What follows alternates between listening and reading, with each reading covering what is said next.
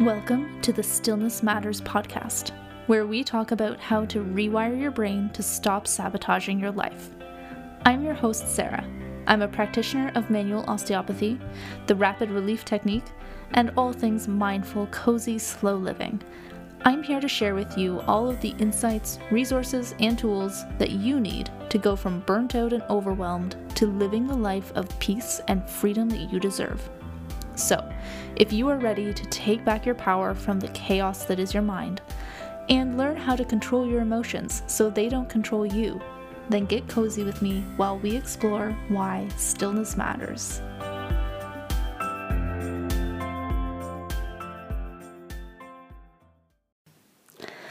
Hello, friends, and welcome to the very first episode of the Stillness Matters podcast. I am so excited for this project to finally be starting, and I wanted to tell you a little bit more about what has inspired me to start this podcast and what I hope for you, the listener, um, what I hope for you to get out of listening to this podcast. So, my experience with stillness goes way, way, way back. I spent most of my childhood doing martial arts. I started training in Japanese Jiu Jitsu, and in part of my martial arts training was this idea of energy work. There is an energy to the movement that we do, to the attitude that we bring to a problem or a situation. And part of my training in martial arts was to learn how to master this flow of energy. Now, this idea of mental mastery continued through my life. I went to school for massage therapy, and very shortly after, I enrolled in a private college to learn manual osteopathic treatment here in Canada. And this idea of stillness permeated through everything I did with osteopathy. If you don't know what osteopathy is, I don't blame you. It is a, a, manual practice, just like massage or chiropractic, but it looks at the whole body holistically. And throughout our training, we were taught to be aware of all of the elements that could be at play in the body. Even though our hands were on the physical body, we were taught to pay attention to the fluid body, to the bioenergetic body to the emotional body, all of these different layers that make us human. And that's one of the things that I really fell in love with about osteopathy. Now, that idea of stillness touches on my training there as well. Stillness is required. Stillness stillness is the foundation from which I treat as a manual osteopathic practitioner and stillness is also the foundation from which I fight as a martial artist. Stillness is the foundation from which I strive to move through my life. Because without that stillness, I find I'm much more reactive. I'm responding to life instead of moving through life with flow. It's really quite fascinating. I feel like mental mastery, resilience, in this undercurrent of mindfulness and stillness and meditation, I feel like it touches every aspect of my life, which might be why I am and have been always so fascinated by it. And it's one of the things I find we, as at least in North American society, are often missing in our lives. We are driven by hustle, by getting things done, by moving on to the next thing as quickly as possible and we undervalue, severely undervalue, the benefits of slowing down and being mindful and taking that time to be intentional with your life. And we've forgotten how much power that actually has. We've forgotten how different our lives can be if we stop to appreciate the life that's happening around us at any given moment. And there's a certain beauty in the simplicity of mindfulness and stillness. You can practice mindfulness doing anything. You can practice mindfulness walking the dog in the morning, having your morning cup of coffee, washing the dishes, vacuuming your house. You, know, you can practice mindfulness, walking to the photocopier in your office, or driving to work, or playing with the kids, or cooking dinner. It doesn't matter what you're doing. It doesn't have to be a, a sitting meditation. You know, a lot of people find it hard to meditate. They find it very hard to sit still physically and to be with themselves mentally. That's a very, very difficult task in in this world where we're taught to avoid our mental climate. Most of us, speaking from experience, we're never taught this as a child, not from our parents or our caretakers or our teachers. And if we're lucky, maybe we stumble across it by accident or by design, whichever you like. But it's such an important concept. So much so that when I was going through my practice for osteopathy, I wrote my thesis on the perception of mindfulness and centering as an osteopathic practitioner. And it was one of the most successful studies I've ever done. Um, I had to interview osteopaths from all over the world.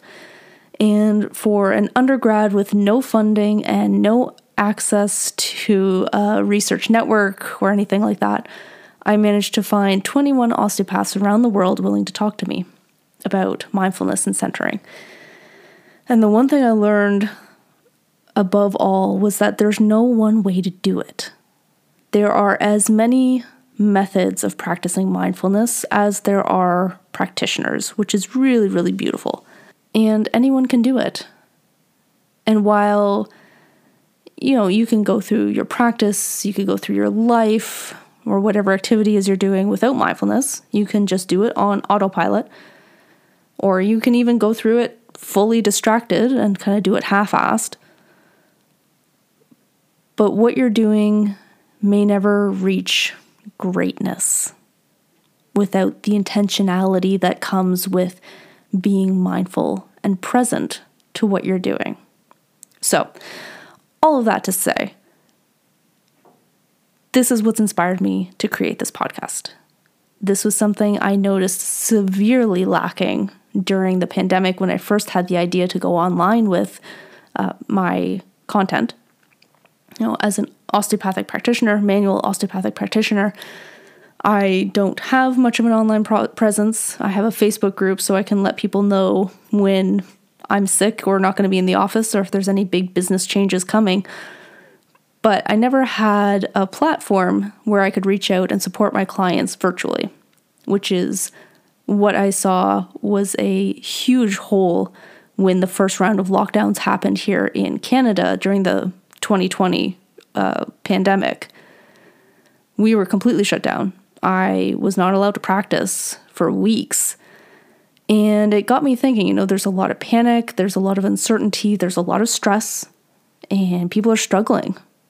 And unfortunately, I've only seen that trend continue over the last three years that people are burnt out, they are stressed out, and they don't know how to pull out of it. And burnout is a really big deal. Like, physiologically, mentally, psych- psychologically, it's huge it touches every aspect of our lives, not just our work. So, f- to have this entire population of people who are now struggling with burnout is devastating on a personal and a societal level. And I'd like to speak to that. I can't say for sure. You know, I think it would be very pre- presumptuous of me to say that developing a stillness practice is the answer. I think there are many different ways we can pull ourselves out of this. But I know that for me personally, and for a lot of people that I've talked to and taught this in the past, find at least a significant benefit to taming the monkey mind, to lessening the intensity of our mental weather that just happens to us. And we're able to take back our power over our lives, over our mental state, and thereby over our actions and our thoughts and our beliefs and our feelings by moving through our lives with this intentionality. It's it's a really beautiful phenomenon that happens. And that's ideally what this podcast will be. This podcast is going to be sharing stories, much just much like what I just shared with you about how I got started with stillness and the idea of mindfulness.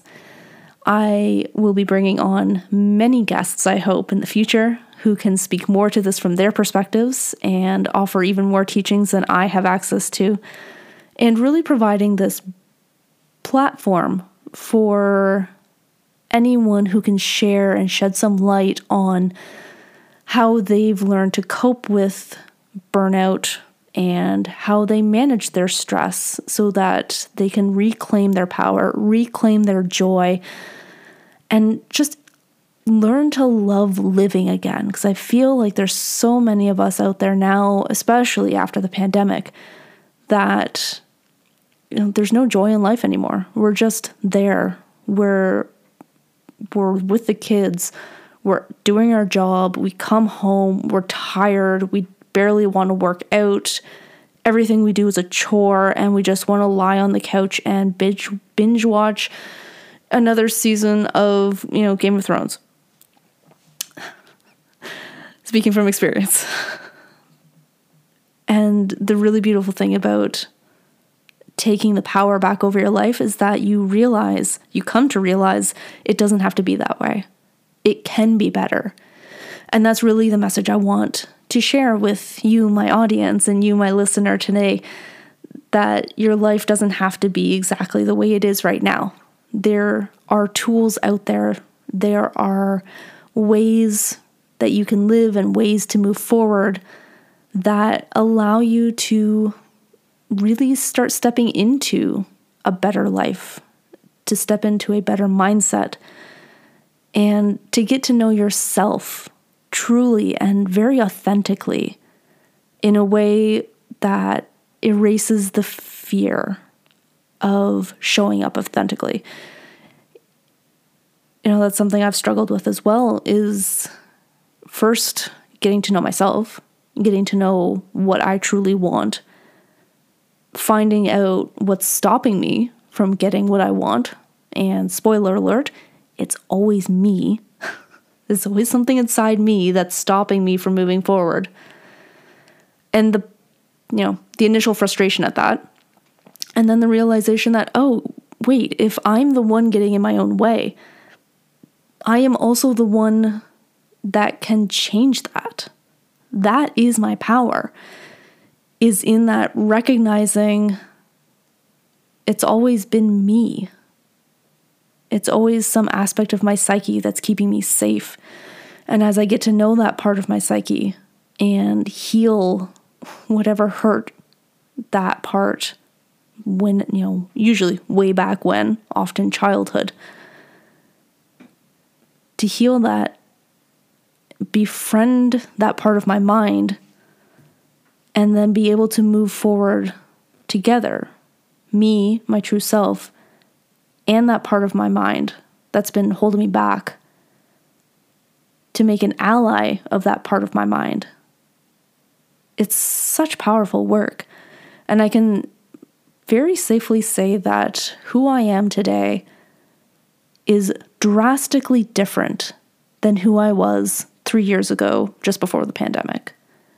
And I suspect we'll get into that over future episodes, but this is really what I wanted this podcast to become. I want to give those tools to you. I want to show you how you can befriend your mind, how you can calm the inner storm and learn to listen to the messages that it's bringing you because that's all it is. Our thoughts, our beliefs, our emotions are all little bits of information presenting themselves to us so that we can make a choice. We can learn from it or keep it on autopilot and just keep doing what we're doing. You know, my business coach, James Wedmore, always says, What got you here will not get you there. So if you find that you're feeling stuck, if you're frustrated with how your life is going right now, if you have the blahs, take a moment and ask yourself what am I not letting myself feel? There is a deep, profound beauty in stillness. It's something that can only be felt when you're in it. And it's not a physical stillness or just a mental stillness. There's a wholeness, there's an expansion that happens when you're in it. Like you lose sense of your body and become one with everything that's around you. It's honestly an unnerving sensation the first time you feel it. It's like a, whoa, what is happening? And then once you settle into it and find your peace in it, it's very supportive. It's like you're floating without any fear of falling. And that space is where your nervous system gets to heal. That space of calm is where your emotions can be regulated, your body can be regulated, your body and your mind can both heal. That is true rest. And in the society of hustle culture, it's I find it severely lacking in most of the people that I work with. And that's why I wanted to start this podcast. I wanted to create this space where I can show you what my experience has been with stillness and encourage you in your own way to get to know this sensation to help you regulate your own nervous system so that you can live through your life with more joy and more gratitude and be at peace with where you're at right now. So, I know that got a little rambly. I don't know how much I'm going to take out in the editing process because I am doing all of this for the first time. So, thank you, dear listener, for listening to this very first episode of the Stillness Matters podcast. And I can't wait to take this journey with you and see what this space turns into. I will see you next week for another episode of the Stillness Matters podcast. Thank you for listening to another episode of the Stillness Matters podcast. If you had any aha moments or breakthroughs while listening to this episode, I would love to hear about it. Take a screenshot of today's episode and tag me at Stillness Matters on all platforms. I love connecting with my audience on a more personal level. It's so much fun. So if you have any questions or comments, I would love to connect with you. And if not, I will see you next week.